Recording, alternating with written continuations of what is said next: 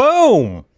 Good morning, afternoon, evening, nighttime, whatever it is. Welcome to the live thing.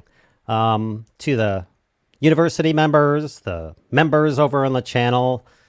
So you don't get confused, I stream to both channels, the unscripted channel and the main channel. There was some confusion over that.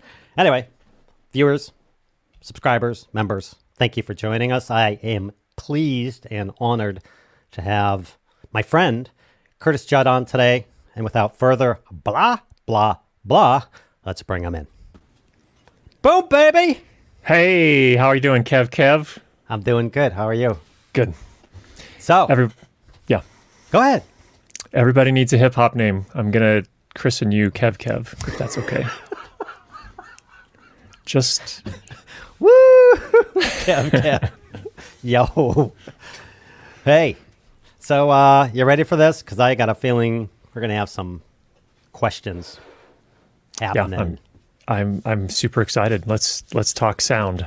Let's talk sound and audio. I'm gonna look over here at the chatteries. Whoa, this guy, Outback Outlaw. He's really cool. He lives in Australia, which means it's pretty late. It's 1, 2, something like that. Hey, here's a message from Twitter. Let's just start here. Wait, before we start into this, you want to say anything? Hi, good morning, or good afternoon or evening, depending on where you're at. It's good to be here. Thank you so much, Kevin, for having me over, and I hope I can learn something from you. I always do, so I'm pretty sure I will. Again today. Why are you laughing at that? Hey, this guy. You have no idea how much I learned to him about audio and sound. I have this and the Mix Pre 3 and the settings and the this and the that and the blah, blah, blah. If it weren't for out him and his courses and his helpful advice, I think I'd still be sounding something like this. Seriously. Anyway, I got a question here from the twits from Video Joe. He couldn't make it. He has to work. And I'm like, great. Video Joe, what is Curtis's opinion of Zoom H8, and has it changed over the last year? It's changed over the last year. So the Zoom H8, for those not familiar, this guy right here. So this is Zoom's biggest recorder in their handy line, and this was released back in 2020. So 6 XLR inputs natively, plus the built-in XY microphones here, the stereo mics, touchscreen. A controversial appearance. People made a lot of fun of this, but functionally, I think it's pretty decent. But in any case, has my opinion changed? No, I think it's a fine recorder. It's not the form factor I like to use for video and film production, but I think for some people, they're fine with it. I know, Kevin, you used the H6 for a long time. That's right. Yeah, and you loved it, right? I mean, you got great results. I think what's going to matter on this, and you were using a Rode NTG3 for your main microphone, is that right? That's correct. Okay. With the handy recorders, the one thing, and this is not a change in opinion, this has been my experience generally, is that, it's sort of there's kind of a spectrum from consumer grade to pro grade, and I would say this is in the prosumer, maybe the lower end of the prosumer grade. I'm not sure how to characterize it exactly, but it's preamps. They've gotten better. If you have a good, strong microphone with a good output level, like the NTG3, you're going to get great results. If you're using a microphone that has a not so strong output level, not that a lot of people buy these anymore, but like, for example, the Rode NTG2, some of the Azden, the early Azden mics, that's when you start to struggle because you basically have to push the preamps really hard on the handy recorder to get them up into a usable level, and then that's kind of the less optimal part of the range on these handy recorders. And so you got a good bit of self noise, and it's kind of frustrating to work with. So yes, I think it's a fine recorder. I think it can get somebody great results, but I think you're also going to need to invest in a good microphone to go with it. Is that a fair way to put it, Kevin? Yes. Like you said, the H6, used it for years. It's great. It worked. I use the NTG3 because I like it. It's not because it's the best mic or the worst mic, but I like it. Oh, yeah. The H8, I have no idea. That's why we're asking you with the brain is the question. Well, it's kind of like an updated H6 with two more inputs and a touchscreen is basically what it is. Ah. Yeah. Hmm. So if you want to buy it. And UI that's a little different. It has three different kind of modes you can go in. I think there's a podcast. What are the three modes again? There's a music mode, there's a field recording mode, and there's I believe a podcast mode. So it's kind of, makes it a little easier if you're doing one of those in particular. They're trying to make it easier to use that way. So, wow. Hey, if you're just starting out, you can do like I did and buy that little H1, bleed it for everything, or buy the Zoom H4n, cool, or the H6, or the H8, or the whatever, and build yourself up. Or you can just drop all the money on the toys like the Mix Pre 3, like I did. Actually, I bought two, like a dummy. And Curtis made me. He said, if you don't do that, I'm going to beat you into the ground. I said, yes, sir. Oh, we can't be friends anymore. No, this is not how the conversation went at all. Of course not. In fact, it was more like, hey, I'm thinking of getting a mix. We were at NAB. I'm thinking of getting a Mix Pre. I said, oh, that's great. You should go talk to the Sound Devices guys. And so Kevin went off and talked to Paul Isaacs, most likely at Sound Devices. And he comes back, I'm getting two of them. And I'm like, cool. That's how the conversation actually went. That's totally true. Speaking of the Mix Pre 3, hey, look at here. Oh, this is Trevor Bagwell. We have this joke. He used to, how when you delete a comment or someone puts a comment up and they go, oops, I didn't want to say that, message retracted. Yeah. Well, he would type in just message retracted in my live streams. And I was like, I wonder what he said. Now, there's the joke. Okay, Todd Worley, any guesses as to whether Sound Devices will update the Mix Pre series this fall? I don't have any ideas. They're very secretive. If they do tell me anything ahead of time, it's usually just a week or two at the most, and it's under NDA, so I would be under embargo. I couldn't say anything about it. But I don't know if they do.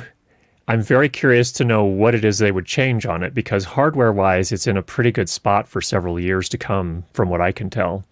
I just don't know what they would add to it, really. That they couldn't do it just in a firmware update for the existing, Series 2 version. So, not that I know, Todd. It'd be interesting. If they do, I guess I was pretty surprised when they did the Series 2, but there's nothing obvious in my mind that they would do for a Series 3 right now. So, and I think they've been focusing a lot more on their kind of pro-level series for now. So, the 888... Scorpio and 833 and kind of all the stuff that goes around that. So it'll be interesting to see what comes next from Sound Devices.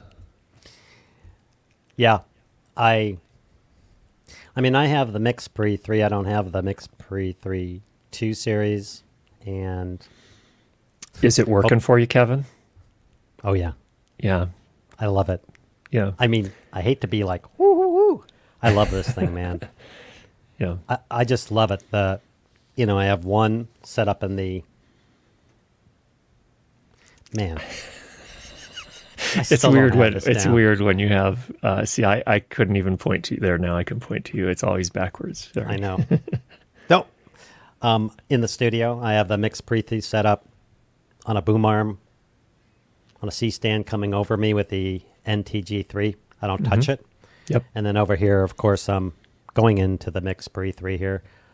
I love it, man. I go in, I turn the recorder on, format the card, get the camera going, start, bring the audio over here. I might add a little compression to it, and I go. I don't have to mess with it. I love it. Yeah. That's a beautiful thing about having gear at that level is you can do the same thing, honestly, with a with an H8 or whatever you're recording. But I think processes that you build up over time, kind of these habits, make things a lot smoother if you're trying to produce consistently. So yeah. I think there's definitely some value there. And one of the things too is that something like the Mix Pre 3 or the Mix Pre series with those inbuilt limiters, the beautiful thing about that is that even if you have the gain set, and I think you've probably dialed it in really well, Kevin, but the thing is what if you get super excited in one particular thing that you say? Those limiters are going to make it so you don't have to go back and do a retake. Whereas with something that has either digital limiters or no limiters, you may clip. And so then you'll have to make a judgment call. Okay, do I go back and reshoot that, redo that take, or do I, or am I going to try and fix it in post and spend that time doing that? And, maybe that can be, if it's just one little thing, that can be a valid approach too, but it's about saving time and making things easy so you can focus on the things that matter. Well, and as you know, it's a development process. I bought and I bought and I bought and I upped. I mean, I took the H1. I mean, when I started, I went, I'm going to use a T3i. Yeah. It's weird. Now people are like, what's a T3i? Just a simple DSLR shooting 1080 and H1. And for me, I went, before I invest in gear, I'm going to bleed everything out of this little H1. Mm-hmm. How do I get sound? How do I edit? How do I compress sound? How do I, all that stuff, and moved up. Totally legit, as Curtis and I always say.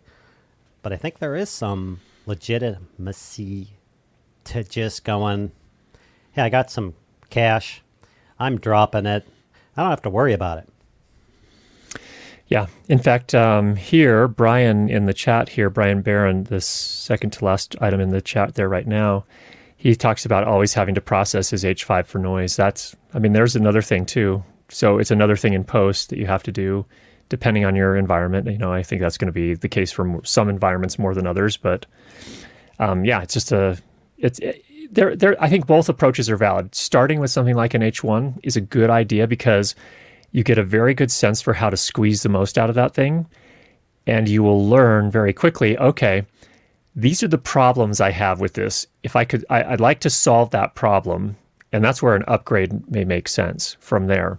And there is that process. That's the same thing Bandrew from Podcastage talks about a lot as well, that we had in some of our conversations, was he said, it's perfectly fine to start with the more affordable gear because you're learning. There's so much to learn about how to gain stage, how to position microphones. And in fact, I find myself I keep sneaking up on this microphone probably a little bit more than I need to. But just that learning process is really, really valuable. And then having a very clear concept in your mind of, okay, these are the practical issues that I have or problems that I would like to solve by upgrading. And then you can make a very good educated decision at that point about whether or not it makes sense for you to drop that money. Now, there are others that have probably more money than time, depending on where in your life you are. And in those cases, it can be perfectly legitimate to go straight for a piece of gear that is going to prevent you from having to worry about any of that stuff. So you can go straight in and start cranking out content, whatever form that may take for you, a little bit more quickly. So you're not going to have to necessarily go through all of that learning curve and kind of some of the pain points that come with a less expensive gear. So it depends on how you want to approach it and where you are in your life and what your budget looks like and what it is you're producing. And there are a lot of factors, but I think it can be a legitimate way to go either way. And I'm with you, Kevin. The very first little recorder that I bought was the Zoom H1, the old one, the little fantastic plastic through and through thing. And that I just went down to a Best Buy one day. I'd received a gift card from somewhere. I don't remember where it was, but that was what I bought with it. And that was, for me, a huge learning experience. I learned so much with that thing. Mm-hmm. Yeah. When you start out, especially if, you've been in audio and you know all this stuff, or did to a large degree, when you start out, what are your questions? Well, what's the difference between if I do 16-bit or 24-bit? What's the difference between recording at 41 versus 48? What happens? Oh, that's too loud and it peaks. How do I set the levels up front for this little dude? Where do I put Where do I put the lavalier mic? Yeah. So many questions. Yeah, in fact, that reminds me, there was another question on where we started. Who had the first question? There was actually several of them in that little chat. What was it about? What was the first question about the H8? Who asked about the H8? That was Joe from Twitter. That was Video Joe. But he also asked, what's the warm-up question for talking heads? Oh. That's a good one to talk about here. And you talked about gaining up. This kind of relates exactly to that. A lot of times I will just start engaging the person a little bit. So when we're talking about setting levels here at the start of a shoot, I will just start engaging them a little bit and ask them where they're from if I don't already know. And, you know, maybe if you know them really well, hey, what'd you have for breakfast? Or, you know, anything just to get the conversation going. And then it's always good to have on hand some means of having them laugh as well, because laughing is usually going to be the loudest thing that most people do in most of the work that I'm working on. And so that's going to give you a sense for how much the levels are going to jump potentially in what you're recording, if there's any chance that they will laugh in the particular shoot that you're doing. So a lot of times I try to get a laugh out of them in some way. You can do that however you choose to do that. You can actually just ask them to laugh, or you can actually have a joke ready. I'm sure Kevin would have a joke ready, or 1,000 jokes ready that he could tell them. But that's my general approach, is I want to get a sense for the range of loudness that they're going to speak with. And then that way I can make a better decision about where to set the gain. Now, that's going to it's going to depend on what I'm using. If I'm using this and I really don't want to rely on these digital limiters, in that case, I'm going to want to probably leave a little bit more headroom, meaning that I'm not going to want to set the gain quite as high. So when I'm watching those meters as I set the levels, when they laugh, it's okay for it to get up, you know, maybe in the minus 10, minus 6 range. I don't want it to go any higher than that generally. But then when they're talking, it's probably just going to be in the minus 15 range, maybe, because there's that difference between the loudness of a laugh versus a regular talking voice. So if I'm working with something like a Mix Pre where I have analog limiters, I'm okay when they laugh to let those levels go up and start pushing up against the limiter a little bit. Mm-hmm. And so I might run the levels a little bit hotter on a Mix Pre. So that's kind of the general idea. And that's a great question, Joe, by the way. It is a great question. And when I would shoot people, I hate that. Shoot video. I know. It's when I would film people. Yes. I would warm them up. It took me a while. It took me a few years to really get them comfortable. And I realized this is just for me. Curtis probably has more experience doing this, whatever. It took me a while to get these people warmed up and to get myself comfortable warming up other people, like telling a joke. Like I would get everything set up and I'd start, and they're nervous. They haven't been on camera. Yep. And they're fidgety, and I would just like the people around me knew, start filming. Just get everything rolling, forget the freaking slates, and just get everything rolling and just roll. And I just talked to him. So this is what we're going to do. Just chill, you know. I heard this joke from my daughter. I just had to tell you this, right? I'm talking to the person, right? Uh-huh. Let me tell you this. I thought it made me groan. They're like, what's that? Now they're getting engaged with me. I'm like, yes. It's okay. I want to tell you 2 short jokes and 1 long joke, okay? They're like, yeah, and I go, joke, joke, joke. And they would chuckle and just relax a little bit. Yeah. Because I don't do this is me, I don't do well, let's just get you loosened up a bit. Yeah. And tell me about anyway, blah, blah, blah. His other question is, best snack on a client shoot. Oh, is that for the clients or for me? That's the question. I don't know. Yeah, I'm sure SoundSpeeds would say Zipfizz. Zipfizz, yeah. No, I don't want Zipfizz in me, and I don't want it in my clients either. That's a good question. If, you know, depending on the production you're working on, if it's just, you know, you're just getting started out and you have to provide the snacks, then find out ahead of time what it is they like. but try not to get something that's going to get stuck in their teeth or, maybe cause phlegm. I'm sorry to bring this up, but you don't want a bunch of phlegm in their throat or anything like that. But they're just some, just take those things into account. A lot of times I just prefer to have water on hand and assume that they've eaten. But, that's my thinking really. For me, if I'm, and this is where it differs depending on what you're doing. If I'm doing a narrative film and I'm the production sound mixer and boom operating as well, you definitely have to keep your blood sugar levels steady and at the right level, and consistent. And so a lot of times what I will do is I'll have some snacks in the car that work for me. So I'm going to have apples, and a lot of times I actually bring my own backup lunch in case, depending again on the lower budget productions where it's more of a passion project. Usually for the paid productions, they're going to have craft services. And so you should generally be covered there unless you have some really specific dietary needs. But I will always have some apples. Cliff bars or something like it. I can usually stick one or two of those in my sound bag so that if I'm in between shoots where the camera and gaffers are working on setting up the next scene, and I have a tiny bit of downtime, I can down one of those and just kind of keep my level, my energy levels going. Mm-hmm. So that's generally what I do. I'm not sure of the context of Joe's. I assume he's talking about for him because I think he's shooting a wedding video today. And in those cases, yep, definitely having a snack like a Cliff Bar or something else, whatever you prefer, in your bag ready to go is a good idea. And water, plenty of water. Water, man. Woo! Definitely. Hey, there was a cool question in here. Sorry. Good morning, John Van Duren from Las Vegas. Hey, so John. Hope you're staying cool. Good morning, everybody. Hope you're staying cool down there. Yeah. Hey, if I missed your comment, I don't know. Sue me. We love you. Actually, we love all of you. We love all of you. Actually, don't sue me. I can't afford it. Actually, go ahead and sue me. I know a lot of lawyers. Where was that question? It was a good one that you can answer. Oh, hold it. Almost there. Up there it is. CS Film. What is the best choice for the Blackmagic Pocket Cinema Camera 4K?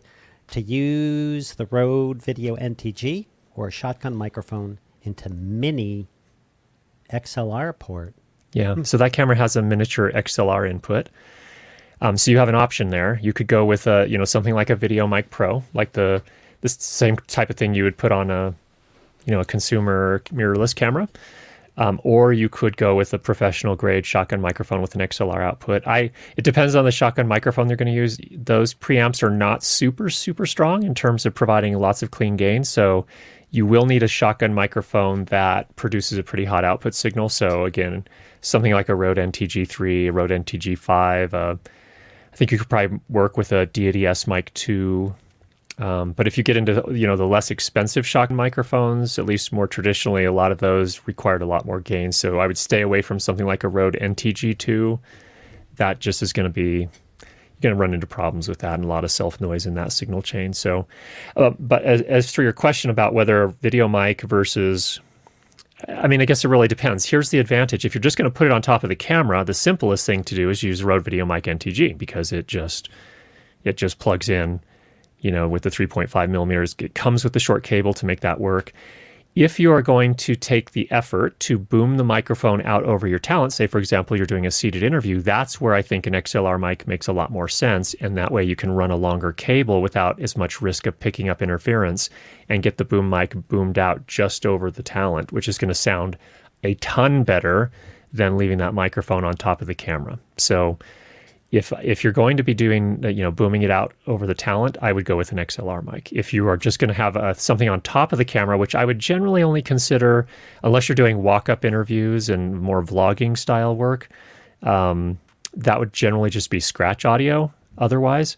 So that's kind of my thought on that. Does that make sense, Kevin? Yep. Absolutely, okay. It does. What'd you say? Sometimes I just start going on, and I think, did I answer the question? I think I answered the question. So I do that, but I think you did. Here's another one. Gadget Addict. Have either of you used the Sony TX650 I bought one recently, and while it's not the best sounding mic, it's so handy to clip on someone for a quick interview without messing around with a wired life. I'll take that first. No. Curtis? Unfortunately, the answer for me is no as well. I have not used that particular one. And I think, if I'm not mistaken, I don't have it up here in front of me, but if I'm not mistaken, I think that might be a Bluetooth wireless mic. I know Sony made one of those some time ago. And if that's the case, yeah, if it's working for you, I think it's a great choice. That's how I feel about gear. If it works for you and you're happy with the results and it's not making you tear your hair out, then that's a good thing. That's good. My delve into, man, you know, I really should have paid more attention in English class. My delve into the Mix Pre 3 had a number of pluses. The minus was I had to learn. There's a lot of stuff in here. You go through and it breaks your brain and you need to like talk to people like Curtis and go, ah. But once you get it all set up and you understand and use the things in it, and you take Curtis's Mix Pre 3 course, link below, I think. Maybe not. Actually, you could go over to the university, and he was gracious enough to allow me to post all his links to all his courses there. But learning this, I learned a lot about audio. The minus was, man, it took me a while to go through this thing because it's feature-laden. Mm-hmm. The plus is, once I understood that all, I learned a lot about audio and sound and how to dial it in. And now that I got it set up, I'm not hungry for the F8 and the F4 and the Mix Pre 2 and the Mix Pre 6. I'm done. I just do my audio and I don't care anymore. I like that. Yeah, there's definitely something to be said for that. And that's a kind of... I would like to get to that spot with cameras, but I'm not there yet because cameras are very expensive. And especially, I mean, they come out so quickly. It's like, man, you could just spend a fortune upgrading every year or every few months even to get the best camera. And the reality is if you have too many cameras and or you upgrade too often, my experience, at least with me, is that I don't tend to really learn that camera well enough to get the very best out of it. And the reality is that so many of these cameras today are so good that if you just spend enough time with them and get to understand them and know kind of their unique character, you can get really great imagery out of them. And so, just if you could stick with one for a little bit longer, I think you get a better experience. And that of course goes with sound as well, is that if you can stick with one thing for a longer period of time, unless it's causing you tremendous pain or, slowing you down in some way, then there's definitely value there. I loved, and still do, I'm going to sell it, my 5D Mark III. Yeah, I know. Curtis is laughing because I still have a T3i. Yeah. That would be a 600D over in Europe. Mm-hmm. And I was giving away, stuff on my unhacked live stream, which was hilarious. And I ended up giving it away like 3 times. And it was funny because in the end, nobody wanted it. I still have it. But yeah. Look, I wish SoundSpeeds were here. Maybe he is, because I got a beautiful question that will trigger him. I use 32-bit float. I use 32-bit float as a safety track. I just finished my first freelance gig as a complete newbie and had to quick set levels and focus on everything else. It saved me in one spot in the video. Mm-hmm. Okay. I don't know who's here, but as you know, it's the Basic Filmmaker channel. There are people like way up here, and there are people down here. Would you mind taking just 30 seconds and explaining 32-bit float to people who aren't familiar with it? Yeah.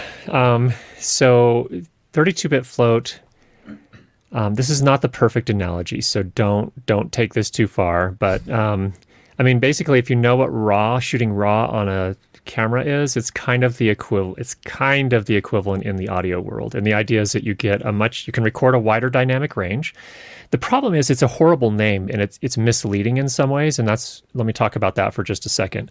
32-bit float just refers to the container that you're putting the audio, the encoded audio into. So once you've captured audio, converted it to digital, and you stick it in a file that gets stored on an SD card or some other sort of drive, it's stored in a 32-bit float format. And that 32-bit float format just has a ton of range. So every individual sample that you record, and a sample is just a moment in time. This is what the audio is doing. The sample just has this enormous range in which it can be stored. So you can capture a really wide dynamic range, the loudest loud sounds to the quietest quiet sounds, and it can all be captured, and you don't have to worry about clipping your audio if and only if the device that you're using with 32-bit float recording also has multiple analog to digital converters. And that's the important thing, because that's what enables the device to capture that wide dynamic range and then store it in 32-bit float containers. So that's the important thing. And here's actually a question from Jared about the Zoom F2 and 32-bit float. So I wish the manufacturers hadn't chosen 32-bit float as the name for the technology, because it's only one small piece of what's happening there. For me, I know it's a mouthful, but wide dynamic range recording would have made more sense to call this whole technology. So anyway, I think that yes, that's Jared and Rocky's Rim Jam Films. That is a great story, and that's a great example of how that can be useful. I would encourage you, and it sounds like you probably, you probably have already kind of, applied yourself and you knew enough to understand what it would do for you. And it sounds like it saved you at one point in the recording. The one thing I do encourage people to do is still, you need to understand how to set gain. It's still important to know how to do that. Some of them allow you to do that. Some of them don't. So the Mix Pre 2 series allows you to still set the gain even in 32-bit float mode. On the Zoom F6 and the Zoom F2, you don't even get a gain control. It just basically what it's doing, it's applying a kind of hard-coded gain setting for you, which is actually really low. So it leaves lots of headroom so that if things do get loud. The problem with that approach is that there are potentially still some cases where the microphone could end up clipping before, it's able to capture everything, or actually that's true on the Mix Pre as well if you set the gain too high. But in any case, that's the general idea. I probably should stop talking because I'm probably just going to confuse the matter at this point. But 32-bit float, the two main use cases I see it being a valuable thing is, number one, if you're going to be recording something that you know is going to get super loud, and then you want to also capture quiet sounds within that same take. Some examples might be, if you're doing some dramatic landscape audio recording where you have thunder and lightly pattering raindrops in the same recording, you might want to have that wide dynamic range. It can also be helpful in cases for things like air shows where you've got these really loud aircraft flying by with super high sound pressure levels, but you also want to be able to capture, some of the other ambient sound. That's one use case. The second use case that I think is useful is exactly what Jared and Rockies was talking about here, and that is if you're a solo operator, I still think you need to learn how to set the gain or, get things optimized, place the microphone in the right place, listen to things ahead of time, get your talent, ready and so on and so forth.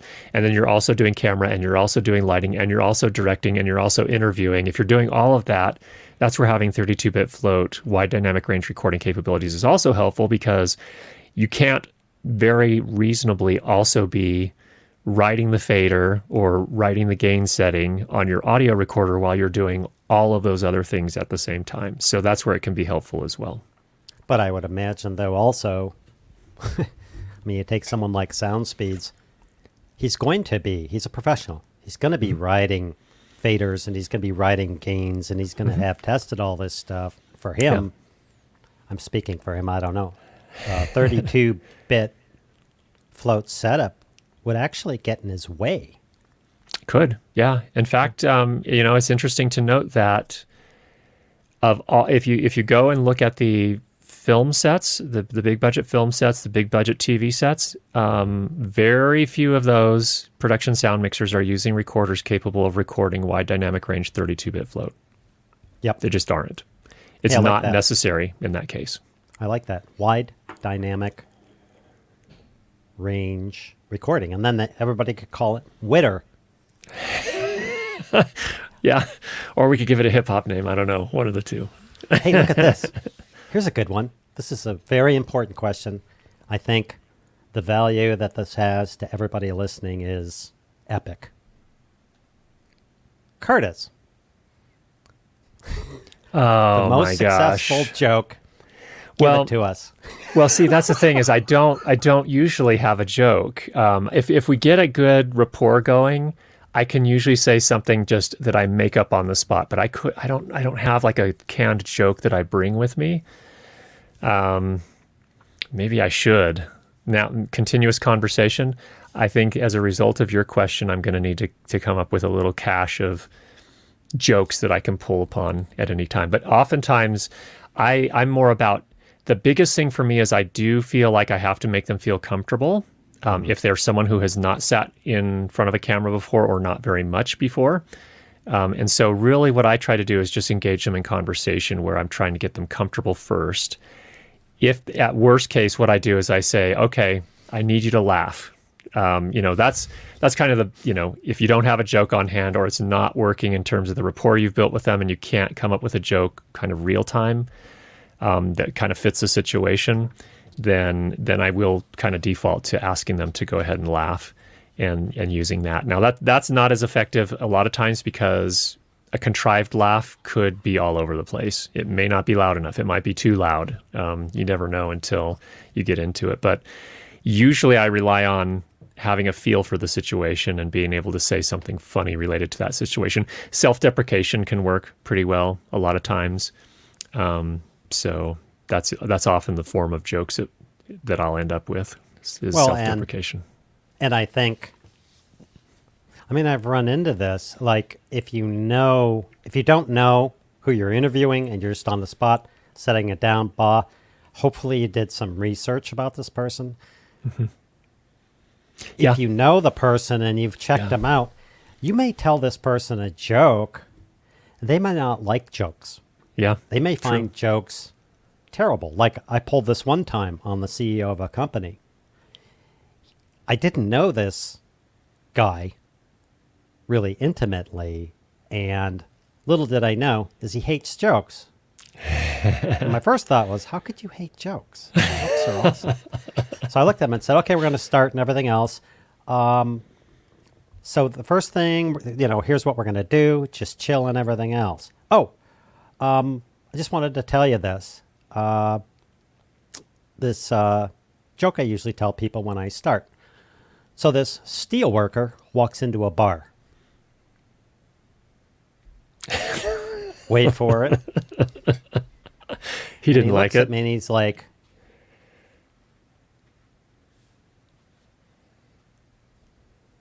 it didn't help. Okay. And I was like, oh, crap. Okay. Hey, Michael Finn, my Irish friend. Keith Alexander reckons green apples are ideal for the talent before starting. What do you think, Curtis? Hey, I made a video 7 years ago about this. It's called The Smackies. I'm joking. Who knows? It's like I made this up. Doo-doo. Yes, I've done this before with people that have smacky mouth. For some reason, a green apple, not a red apple, not a whatever apple. Something about that will remove something from your mouth that quits the smackies from occurring. Yeah. That being said, when you go to someone who's doing a voiceover, if they're a professional, they already know this.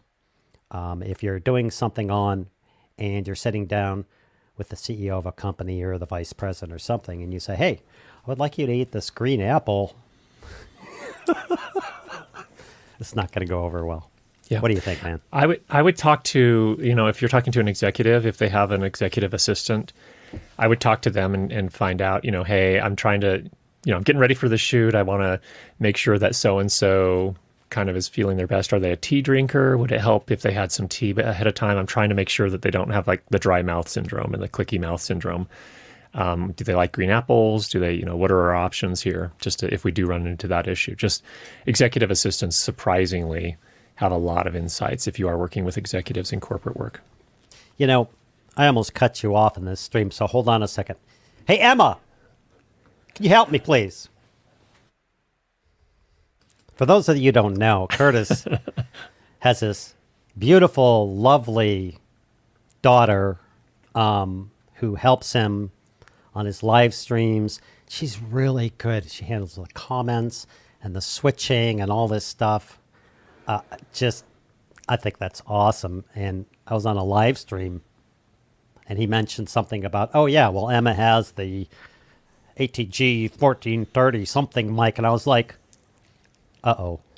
I was just going to say something like, I wish I had a daughter like that, but then I just dissed my daughter. I'm bailing. Next question. Boom. Dimple Poji, whatever that means. Hi, Curtis and Kevin. I just got an F6. Is it normal that I had to turn the gain past the 12 o'clock mark? I did not change any settings. When I play back on my desktop, the recording is still soft. You want me to take that one? Well, I'll give you my experience really quick on the Mix Pre 3. I was really like iffy on this thing because I had to, like right now, the fader is sitting at about the 2 o'clock mark and the gain, a lot of this has to do with this mic, the Shure SM7B, which is awesome. You should buy it. Affiliate link below. It's a joke. The gain on this thing is set to plus 65 dB. It's a gain-hungry mic, so I'm not familiar with this. My opinion on this, and you have this, my opinion on this is, hey, if it's working and it sounds good, great. Yep. That's a good way to look at it. Now, the F6 is a little bit special. Let me just talk about that. So technically on the F6, you are not set, if you're in 32-bit float mode, which I assume you are, the Zoom F6 does not have a gain setting. So you're actually, when you turn that dial on the front, you're adjusting the fader. However, the Zoom F6 is also unique from the standpoint that it records the levels post-fader, meaning that any changes to the fader you make is actually adjusting the levels that are going to be recorded. It's totally not normal. With a lot of microphones to have to turn past 12 o'clock, totally fine. And in the case of the Zoom F6, those preamps are quite quiet, so you're not going to get a lot of self noise. So turn it to where it needs to be. Get those meters bouncing around so that they're hitting. You know, if you're doing a scripted dialogue piece where you know things are going to be pretty stable in terms of the levels, you know, you could go up to minus 12 easily on that thing. And again, if you hit 0, as long as you're not doing anything live, then you're going to be just fine. It's going to be able to capture that. You're not going to have any sort of clipping or distortion. So cool. Use your gain. Turn it, and well, in that case, use your fader.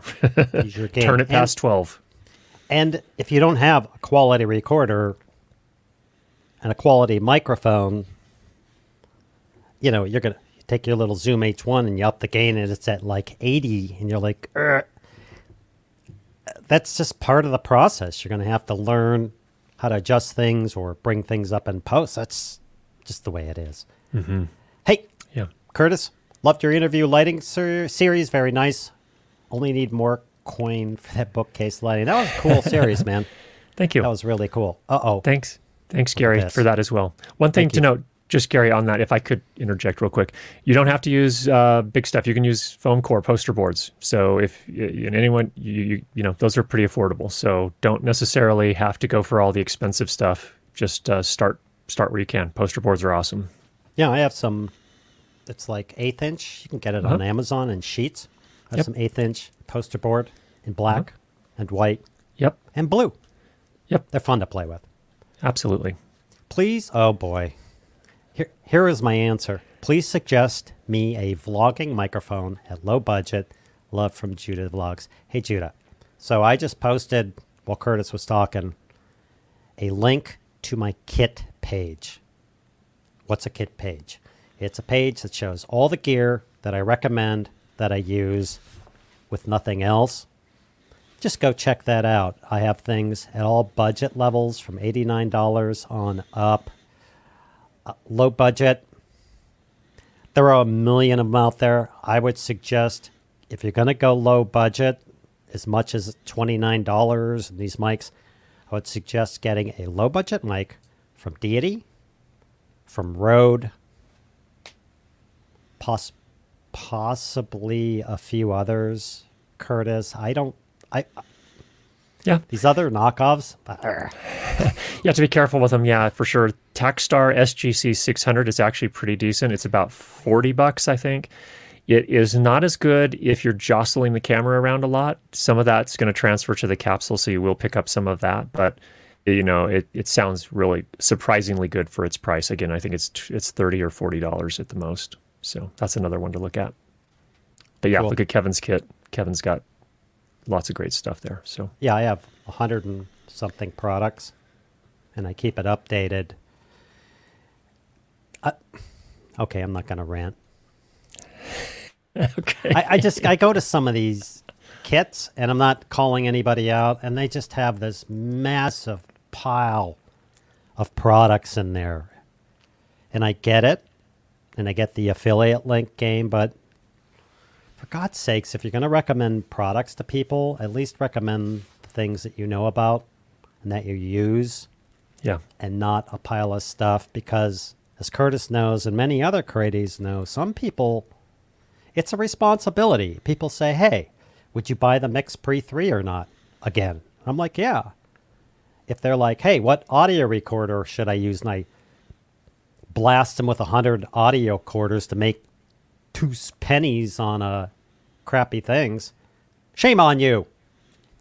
Here's the next one. Oh, this question. Sorry, Jared, but Curtis has never got this question before. Any thoughts on let me do this because it really pisses people off. Any thoughts on the Sennheiser MKE 600? Whenever I say that, people are like, ah! Yeah, well, Sennheiser, MKE 600. I have to confess, Jared and Rockies, I've used it one time. My brother has one of them. And it's decent. It's a very bright microphone, so I think it suits voices that are rather dark a little bit better because it has a lot of high-end sensitivity. If you have somebody with a sibilant voice, it's probably a little bit much on most of their voice. So it's not the most neutral-sounding microphone, but it can be a great fit for some voices. That's kind of my thought on the MKE 600. Cool. It's not something I typically recommend as a general. This will work for most people in most cases. I think it's really going to work best for people that have darker voices, not a lot of sibilant energy. And, you know, if you go in and say, she sells seashells by the seashore and it starts to just grate on your ears, then this is probably not a good choice mic for you or for that voice. Cool. Here's a question from Teacher of Teachers. Yes. Sometimes an interviewee will habitually give a short answer, lacking context the intended audience needs. Is there a good strategy for gently steering them back to a more expansive response? I've seen this.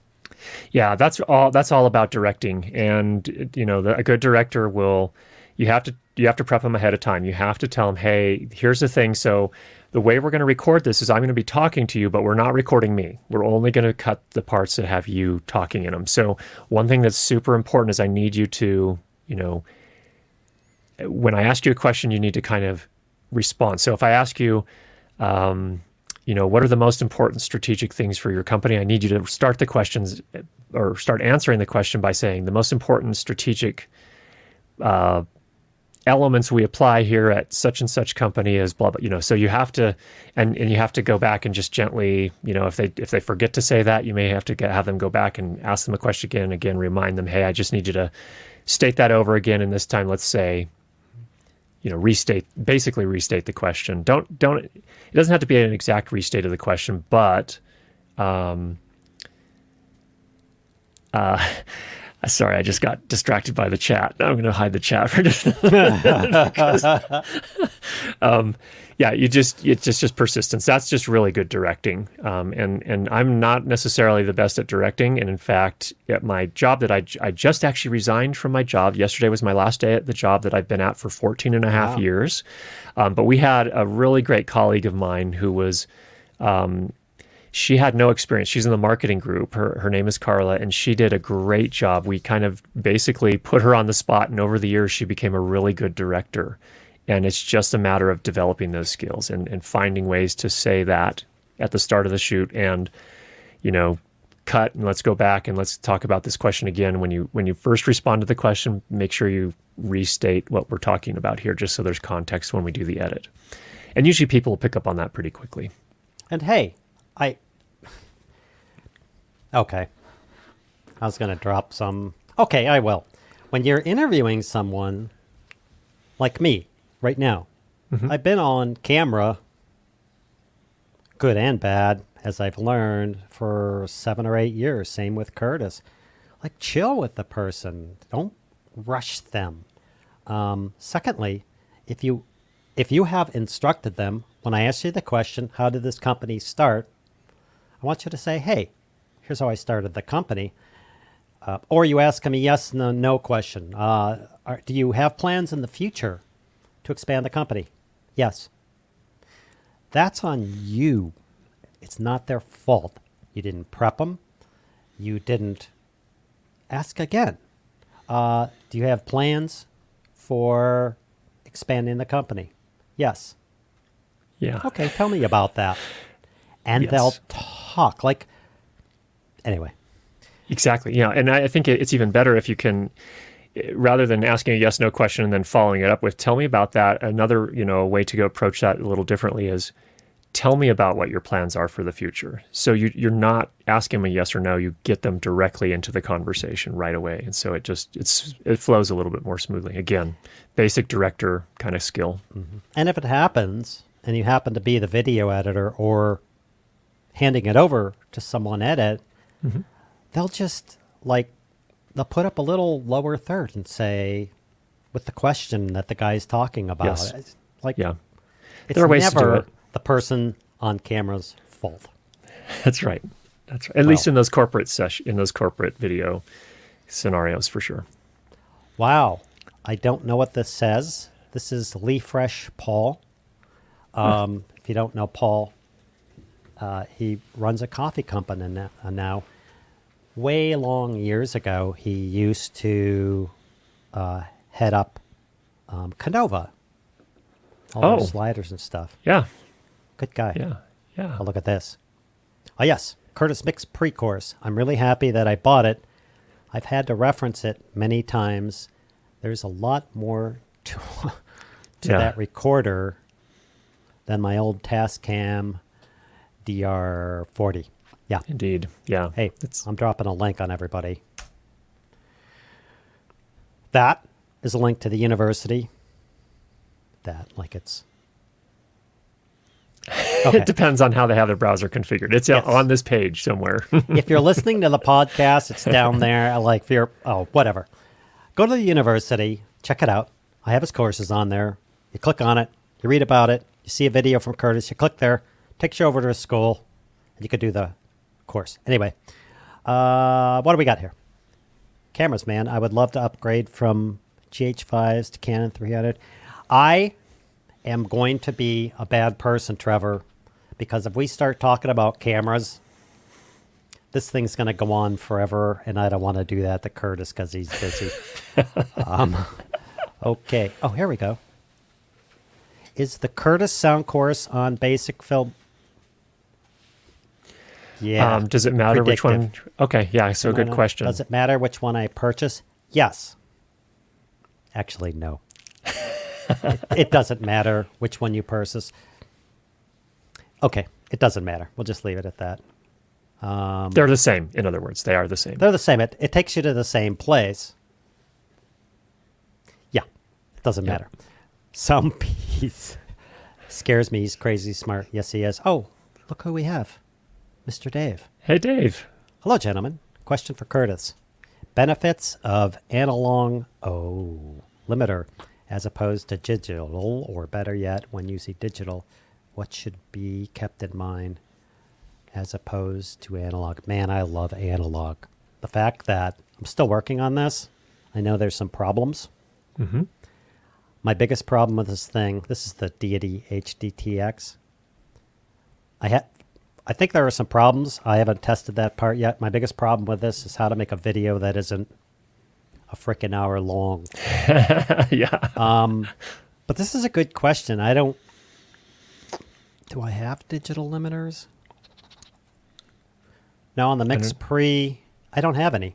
Great question. What do you think, Curtis? Yeah, so the Zoom H8 does have digital limiters. The Zoom F4, F6, and F8, and the F6 does, at least in 24-bit mode, have digital limiters. The kind of the bottom line on that, Dave, is that the digital limiters will potentially raise the noise floor, whereas analog limiters will not. That's the kind of the bottom line. There's a huge discussion we could have about how they work differently, but basically what analog limiters do is they literally pull the levels down before they get converted to digital if they're getting too hot. So just anything, if you have something that comes up really louder than expected, it'll push that down before it gets converted to digital. A digital limiter does not work that way, because what happens in a digital limiter is the recorder tricks you. So when you set the gain, for example, to plus 50 dB, it's actually only setting it to plus 40 dB. And what happens is that audio goes through the preamplifier, it goes into the digital converter, and then it looks at all of the audio that's come in post-converter, and it says, okay, if we boost this one back up by 10 dB, will it clip? No. Okay, go ahead and do that. If you find a sample that would clip if they pushed it up 10 dB, then they don't push it up 10 dB. What that does in practical terms is all the silent portions all get pushed up by 10 dB. So at a practical level, you could end up with a louder noise floor. So that's the big difference between the two. Yep. I know the Rode Go 2. Mm-hmm. Yeah. They good on them for doing this. I mean, you're not going to put analog limiters in this little thing, which is why I'm still like, they put analog limiters in here. They did this little trick thing when I was playing with it. In fact, on the video, the sound is a little overcooked, where they will pull down the levels to make sure it isn't overcooked, yet it's overcooked. I don't know. Yeah. The consumer grade stuff is a little trickier a lot of times, because you don't necessarily know what the settings are doing. On the pro grade gear, gain or, usually they'll call it gain or trim, and that's the same thing. That is amplification of the audio signal coming from the microphone. That's actually the preamplifier boosting the levels.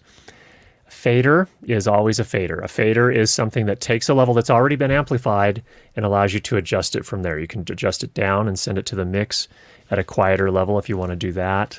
But on the consumer grade gear, for example, with the Rode Wireless Go 2, there is one setting related to levels, and that's the output level from the receiver. So what that seems to indicate, and I don't know for sure because Rode hasn't said, what that seems to indicate is that you're just adjusting the output level from the receiver. So there's some hard-coded gain setting somewhere. Yep. I guess.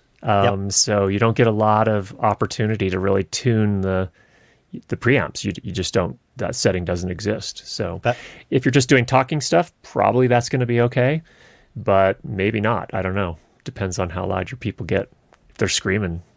From my tests, that's exactly what's happening. Is over on the receiver, you're basically adjusting the volume of what's going through to the camera recorder or to the camera. Yeah. But hey, you get these two little units for 200 something bucks. Okay, fine. What do we got here? Right. Oh, man. Jared and Rocky, that was based on our comment earlier. That was our comment earlier about setting levels properly. It's still an important skill to learn. We're going to have to rock. I've already been going an hour. See, if Emma were here, she'd be like, Shutting it down. Last question, Curtis. Shut it down.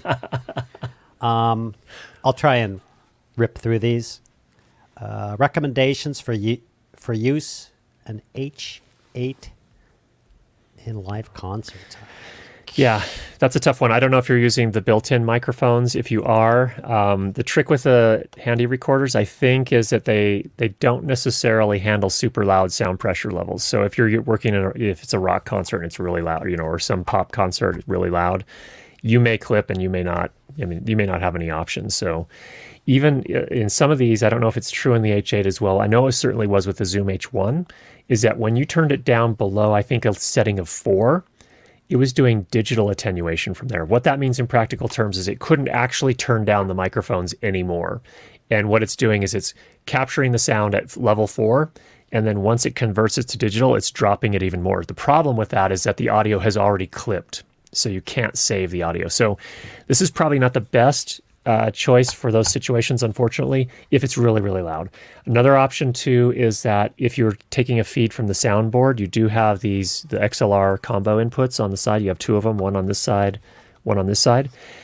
If you're getting a feed from a soundboard, go into the quarter-inch inputs. That is how you tell the Zoom H8 that you're taking a line-level signal, which is what the soundboard will be delivering to you. If you use XLR inputs, it thinks it's a microphone, and it won't adjust the levels down low enough for you. So that's one of the tricks on the Zoom H8. Cool. Oh, boy. What's a good set of headphones for field recording that won't cost an arm and a leg? Go over to my kit page. Personally, I use these little Sonys. They don't make them any MDV something, which I love them. Now if you can get them, they're like $300.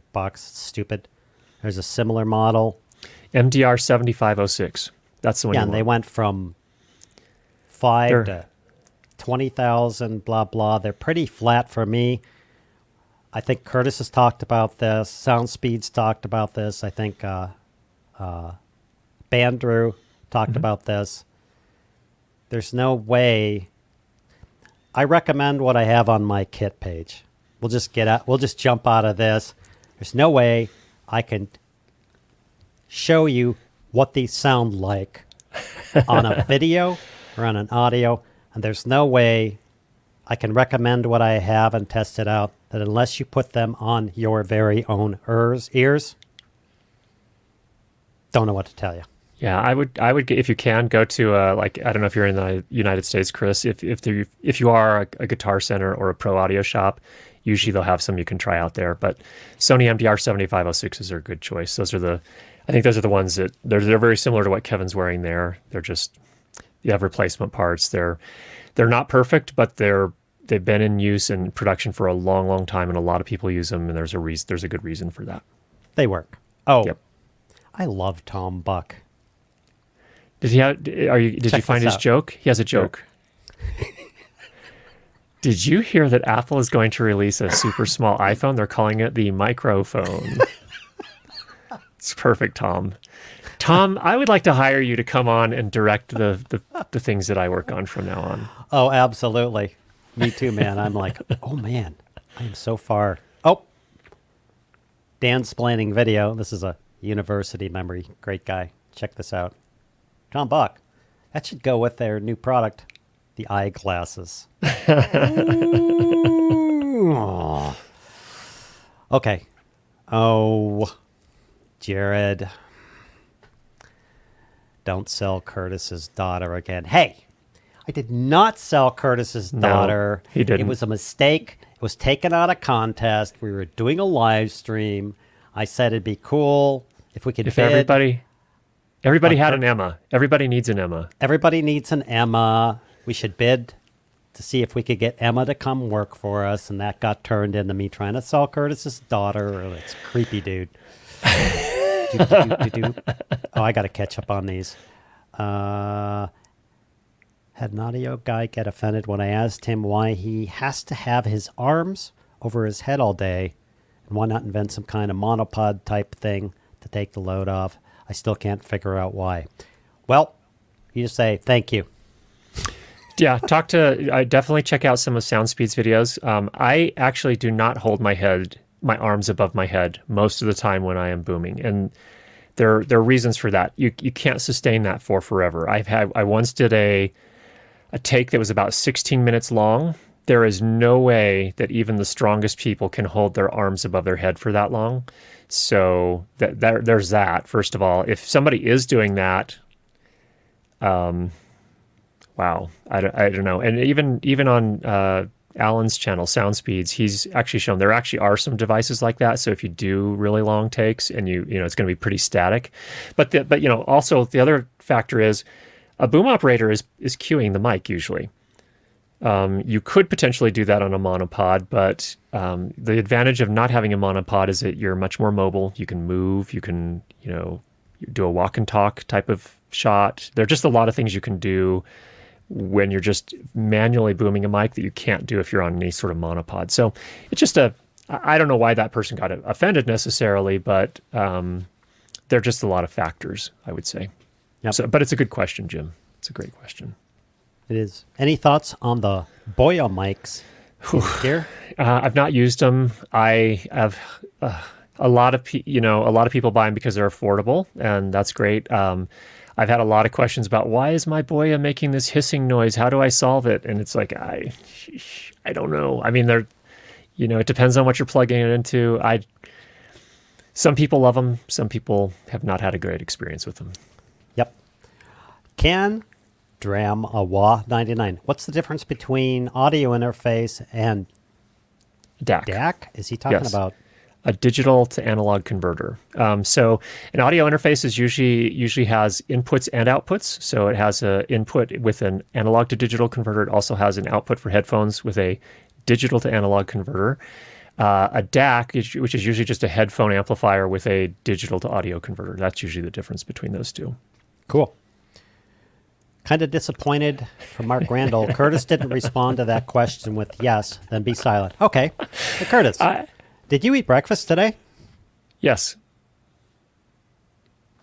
Satisfaction guaranteed. Delivered. There you go. That was in relation to the question about the MKE 600. Mark was asking why I didn't just say yes. Mm-hmm. Hey, if you got booming questions, Curtis can answer these. SoundSpeeds, go check out his channel. Go ask him questions. He gives a lot to people. He does. He's here, by the way. He's here. Yeah, I didn't know that. Hey, man. He does these massive, in-depth videos. The guy is the boom guy. He's a sound guy. He does major motion pictures and TV shows. He just go ask him questions. He's out. In fact, you can ask questions to him in here. He's in the chat, so he's the man. I was a boom operator for many years. Okay. Ah. Congrats on the new chapter, Curtis. Leaving a job after 14 years can't be easy, or maybe it was not super easy. No, it was an emotional experience. It's like leaving your friends or leaving home for the first time. It was rough, but I am excited for the future. Double D. Would any of the microphones that you guys have been discussing be good for singers, live music settings? My knowledge of singer mics is outdated, or what I've heard, because I myself, I try and sing. I don't do much. I do some in the background sometime. I've seen people use the SM7B. The throwdown mic for decades has been the SM58, etc. There are a ton of mics out there. You know, go find someone who's a singer and ask them. Yeah, the ones we've been talking about really aren't made for that. But yeah, SM58 is probably the classic. There are a lot of people are using condenser mics now, or other microphones other than the SM58 as well. But this one, for example, is an Earthworks SR314, which is kind of a handheld performance microphone, live performance mic. It's actually a condenser, but there are lots of options out there, a million options. Depends on how high end you want to go to. Yeah, there are. Oh man, I got to rip through these. Question from Boom in the Sky.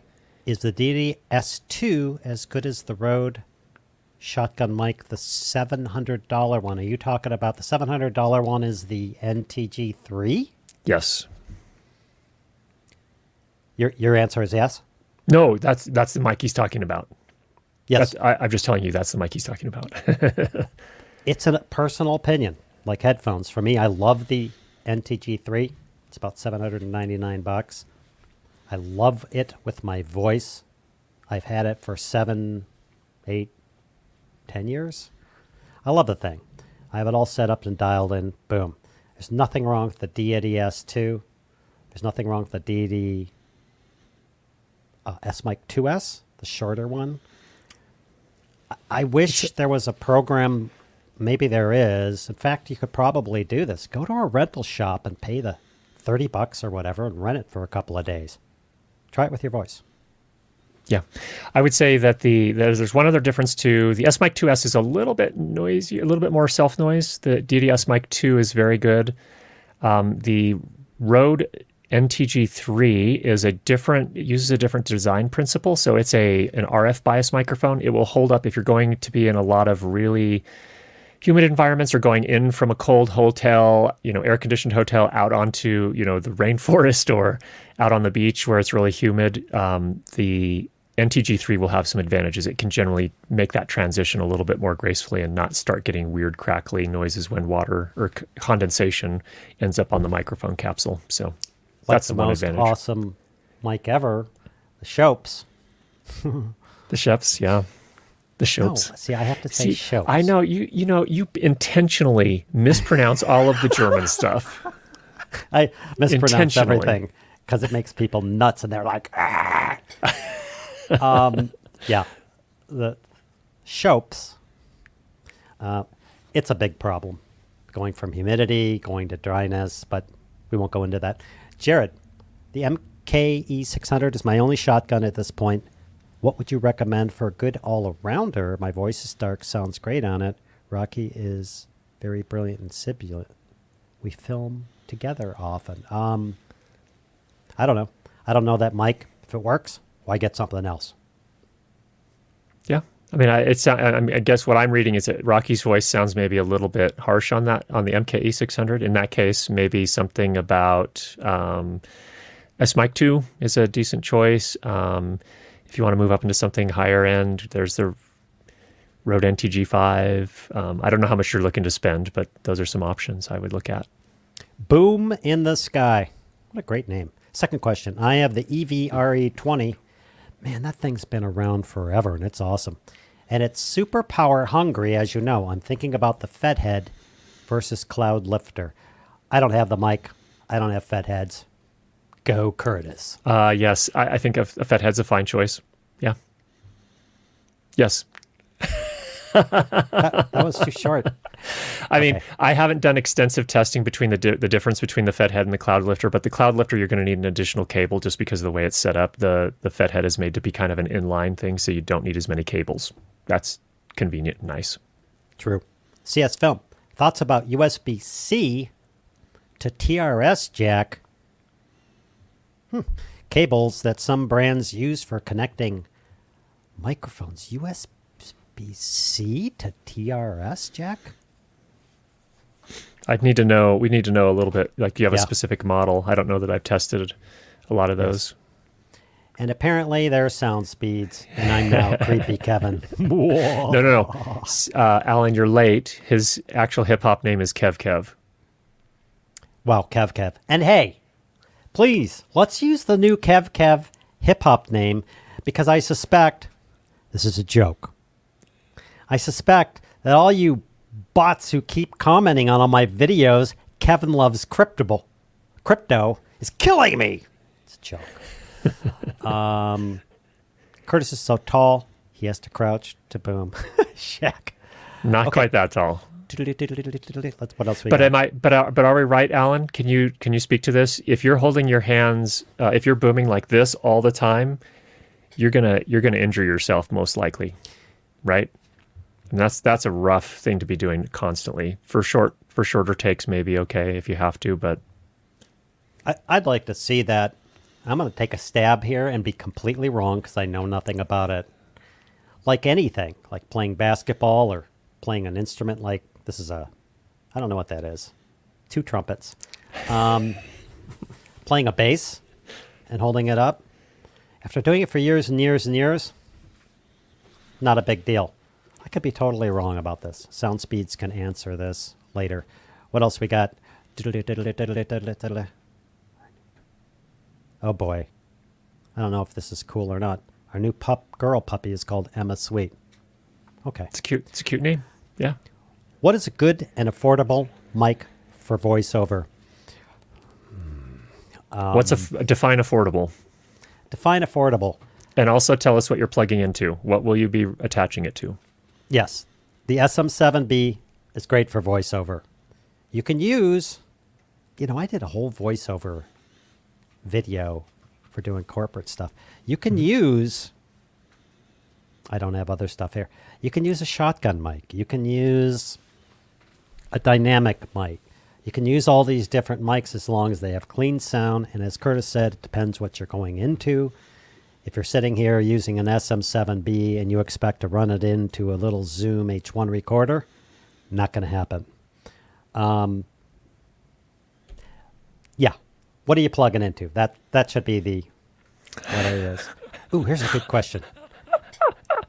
Wait, sorry, I'm not laughing at Dimple, but Bandrew is here now, and he has a wonderful question at the end that we will eventually get to. Awesome. And by the way, I'm nailing it. I got Curtis on here. Next week, I'm having Bandrew on the show. Really? Yeah. Oh, I got to set aside time then to watch that. That's going to be... I love Bandrew. His sense of humor, is demented. Let's be honest. No, Kevin. No, Kev. Honest. He's demented in a wonderful way. Yes. There's this and this. He sits right in that little groove of humor. I don't think he knows. I watch his videos and his little things he puts on Twitter. I laugh like not LOL. Really. I freaking guffaw when I see this guy. I can't wait to have him on. He's awesome. Hey, Dimple Podgy. Wow. We're still going. All right, let's rip through these. See what happens. Let's go. Get all these great questions. Let's go. Answer all these things. Emma would just be like, 60 minutes. Hey, thanks for watching. See you later. I can't. Oh, it's a disease. But I love these questions. When to use a high, low pass filter. Kevin, do you do any sound treatment in your studio set up? I'll let Curtis answer the high, low pass filter question first. Okay. First, it depends on the situation. If you... In production sound, for example, if you have a lot of wind or something like that, that's when you'd probably want to use a high pass. And it depends on what high passes are available to you. Some microphones have them, and obviously most recorders have them as well on each of the inputs. So it really depends. Some high pass filters on microphones can be pretty aggressive sometimes. For example, the Sennheiser MKE 600, I think, goes all the way up to 250 hertz. Which is really aggressive. That is to say, it's going to cut a lot of the lower frequencies out, but that's sort of a special use case kind of high-pass filter if it's going to be windy or something like that, where you just really have to get rid of a lot of the low-frequency stuff. Otherwise, you're going to get all this crackling distortion. High-pass filters I don't generally use during recording. If I need to, I'll often apply them in post on spoken word content just because I don't need a lot of that energy above 15 kilohertz, for example. Just to kind of make it a cleaner overall recording so it will fit better in an overall mix of music and sound effects and other dialogue. So that's generally the answer there for that. Cool. Gary Grove. Wait, you didn't answer your part. Go back. Yeah, now you need to talk about sound treatment. Curtis Emma. He's right. Do I use sound treatment in my studio set up? Yes. So next is I am very lucky because my studio is on the top level. It's fully carpeted. I do use a few wall panels. I think I made a video on this. My biggest gain, I didn't do the ceiling. It's hard walls. I do have things hanging on the wall. Like I have a big cloth green screen, one of those large foldy-ups. All these cut down on sound. My biggest gain was in the back that a lot of people don't realize. In the back of me, I have a brick wall, but it's actually a really thick cloth brick wall. It's fake. And what happens is that really muffles a lot behind me. And my camera's sitting in a little cove. And then I have carpet on the floor. That's all I use. And here, I have some curtains over yonder that are cloth. And then in here, it's basically, whoa, carpet on the floor. And that's it. I got walls and posters and crap happening all over. I'm using a dynamic mic and I'm close to it, which really helps. Over there, I use the Rode NTG3. And I have carpet on the floor. I'm not talking into walls, and any reverberation hits the back. So that's all the sound treatment. You'll notice Curtis, he has sound treatments. Uh-oh.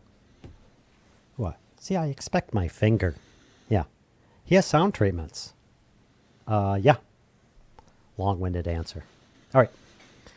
Oh, do you guys use audio software like DaVinci Resolve, Fairlight, and Adobe Audition? I use Adobe Audition. I'm moving over and playing with DaVinci. Curtis uses all sorts of stuff. I use a lot of things, Jeff. Pro Tools, Adobe Audition, Fairlight. I tried to mix a film on Fairlight, and it was a disaster. It's a little bit crashy right now. If you get more than about 20 tracks, which in a film is not unusual at all. If you're just doing a YouTube video and you have a music track and a dialogue track, it's probably fine. Studio 2 Magic. Hey, man. This guy makes great videos. Big question just got here. Will 32-bit audio be an advantage for when the boom mic was held too far away? I think we already covered that. Maybe you can go for it. Not much. The short answer, it won't make that much of a difference. It won't help a lot, in other words. Cinco D30, good. Oh, Kev, here Kev. We go. There now it is. You've done it. You got to get rid of the space, so it's Kev. No space. Very now close. You've done it. Oh, boy. Dude, we got so many questions. Emma! She's getting ready to move, so she's not available. So, can I ask this question? It's a bit personal. You don't know what it is. Yeah, depends on what it is. Ask away. So when Emma, because she's doing whatever she's doing when she moves and stuff, are you going to lose her as your production person? Yeah, for most weeks. She'll be living. She's going back to the university. So she's been attending online, but now she's going to be moving back down and attending in person. So, if I'm lucky, Danny will be filling in. But if I'm not lucky, then I'll be going back to producing my own shows, which I'm not looking forward to. It's rough, but I got whatever. You got it going. You got it going. You're doing fine. Any experience with the Sanken CSM1? No. Okay, next. Sorry, dude. I got a rip. This guy's time. Oh. It's a good mic. The samples I've heard are fine. They're good. It's a shorter shotgun microphone for those that are not familiar. But teacher of teachers, good guy. Kevin's idea about renting is really good. Rental prices as opposed to purchase prices are rarely mentioned in gear discussions. They seem to make learning much more affordable. If you're going to drop a lot of money on a gear, make sure that if you don't like it, you can return it, number one, like 7 or 30 days or whatever, and they're legit. Or two, if you're going to drop a big pile of money on a big giant camera or something, don't go rent it for a day. It's not enough time. But maybe you'll pay 1/10. I'm going to go check out the C70 from Canon or the A7S3. These are $3,000, $5,000 cameras. Go drop $200 or $300 and get your hands on it for a week. That's my opinion. Okay, I'm ripping through these now. YouTube charity stream. All the YouTube film audio creators have to hold a boom pole above their head, survivor style. Winner gets cake. But that's not all. First to fall must use a Zoom H1 for 30 days. I'm not participating. Curtis holds booms over his head. SoundSpeeds would totally. That's because you're like 20 feet tall. Play to your strengths. Always play to your strengths. I have a feeling SoundSpeeds would just kill us all. He would. Right, big. Hey, I'm also at the end of the comments. Wait, you skipped Bandrew's question. Where is he? How did I miss it? Oh. I'm a lover, not a fighter. We wouldn't fight. Who do you think would win, Curtis or you? It depends on your definition of winning. And fighting. If Curtis said, we're now going to have a fight, I would say, great. And if he was serious, it depends on winning. I would run the other way. Because he could just basically put his hand on top of my head and push me into the ground. Yeah, I'm the same way. I don't fight. We're not fighters. Come on, Bandrew. I don't do fighting. I don't. I hope Bandrew isn't fighting. No, he's not a fighter. I don't think so. He's hilarious, dude. Oh, sorry for missing this. Bandrew next week? Yep, I'm there, no question. Yeah, me too. Yeah, you are going to be there. I love your comparison between DSLR and video cameras. Would love to hear in 2021 what Curtis's view is on that. I made a video years ago that basically said, this is not what it said, but I'll summarize what I was thinking. And this is before mirrorless. Like, can we just get off? All your friends are going to tell you to buy DSLRs, whatever. There are these things called camcorders, and they're really nice. And they have a lot of features now. They have 4K in there. They have great lenses. They have Zeiss. I used to mispronounce that on purpose. They, blah, blah, Zeiss. Blah, blah, blah. Zeiss. Is that how I said it? Is that the correct one? No, I don't think Zeiss. It is. I'm going with that. Zeiss. And just check them out. I mean, if you're running gun and you're going off or something like that. When I was at NAB, I had a $3,000 or $4,000 camcorder that I was using with Dave to shoot.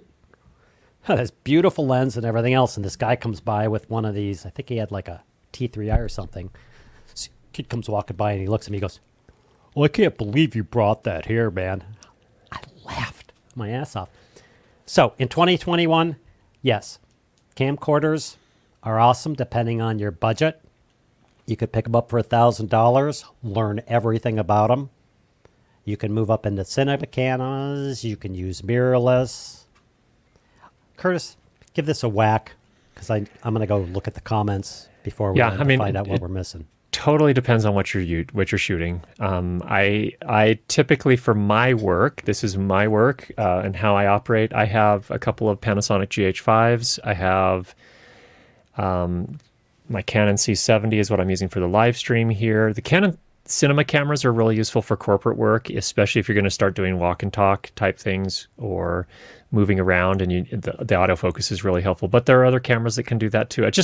It's so personal. It's so depends on what you're shooting. It depends on so many things. It's just not one answer about what the right camera is for everybody, for sure. So Jim has a great question here about best bang for the buck. If you're talking about audio gear, yeah, definitely the audio.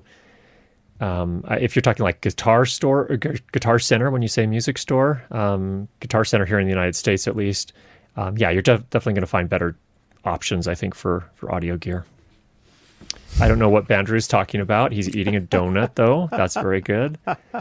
The fight wouldn't be very entertaining. Favorite flavor of Jell-O? I don't really like Jell-O. Me neither. Okay, next. Bandrew, I hope you'd be there, Kevin. It's your show. Oh, Joe Mustang, look at you. Look at this. Oh, that's sweet. That's great. Dudes. You're awesome. Kevin has coffee for the next week or so now. That's awesome. The next day. Aw, look at this. Boom in the sky. Great chat. Very kind. Love you and Curtis. Thank you so much. Captain Jack, awesome interview. Hope to see another interview. Oh, heck yeah. Ooh. Thanks, Captain Jack. Super sticker. You know, I need to talk. Whoa. That's a lot, I think. But I'm sorry about the display over on the YouTube channel. He has a sticker and there's this dancing dude, and StreamYard hasn't figured this out yet. Okay, I'm gonna cut this off. I am going to, yes, the Canon HFG40, cool. Any thoughts on Panasonic's new Horses GH5 Mark II GX? I know nothing about it. You want to take a crack before we end, dude? Nice updates. We'll see cool. when they arrive. Yes. Hey, we're going to end this because this went way too far, and I know Curtis has to go. Thank you so much for being here and going way too long. Thank you. It's always a pleasure. I always have so much fun. I really appreciate it, dude. And thank you all, members of the university, Curtis courses, all you other guys, the viewers, the subscribers on both channels. Thank you so much. We could not do what we do without you guys. You are important, and we love you. And I love you, man. Curtis, thank you so much. We're out of here. Yep. See you, Kev. And I'll leave with, okay, Curtis. Cuju. Doesn't work. Cuju is my hip. Cujo. Cool. Cuju. I'm going with Cujo. Nope. That's the wrong one. Thank you all. I'm going to rip out of here. I really appreciate it. Thank you for the super chats. Really helps everything. I really appreciate it. Thank you for all attending. And Curtis and I will end this now and then probably talk about this after I end the live stream. But here's this goofy thing that I do at the end. And I added a little something to it. You just have to wait for it. People like it. I think it's goofy. We're out of here. Thank you all. Thank you, Curtis. We'll see you next week.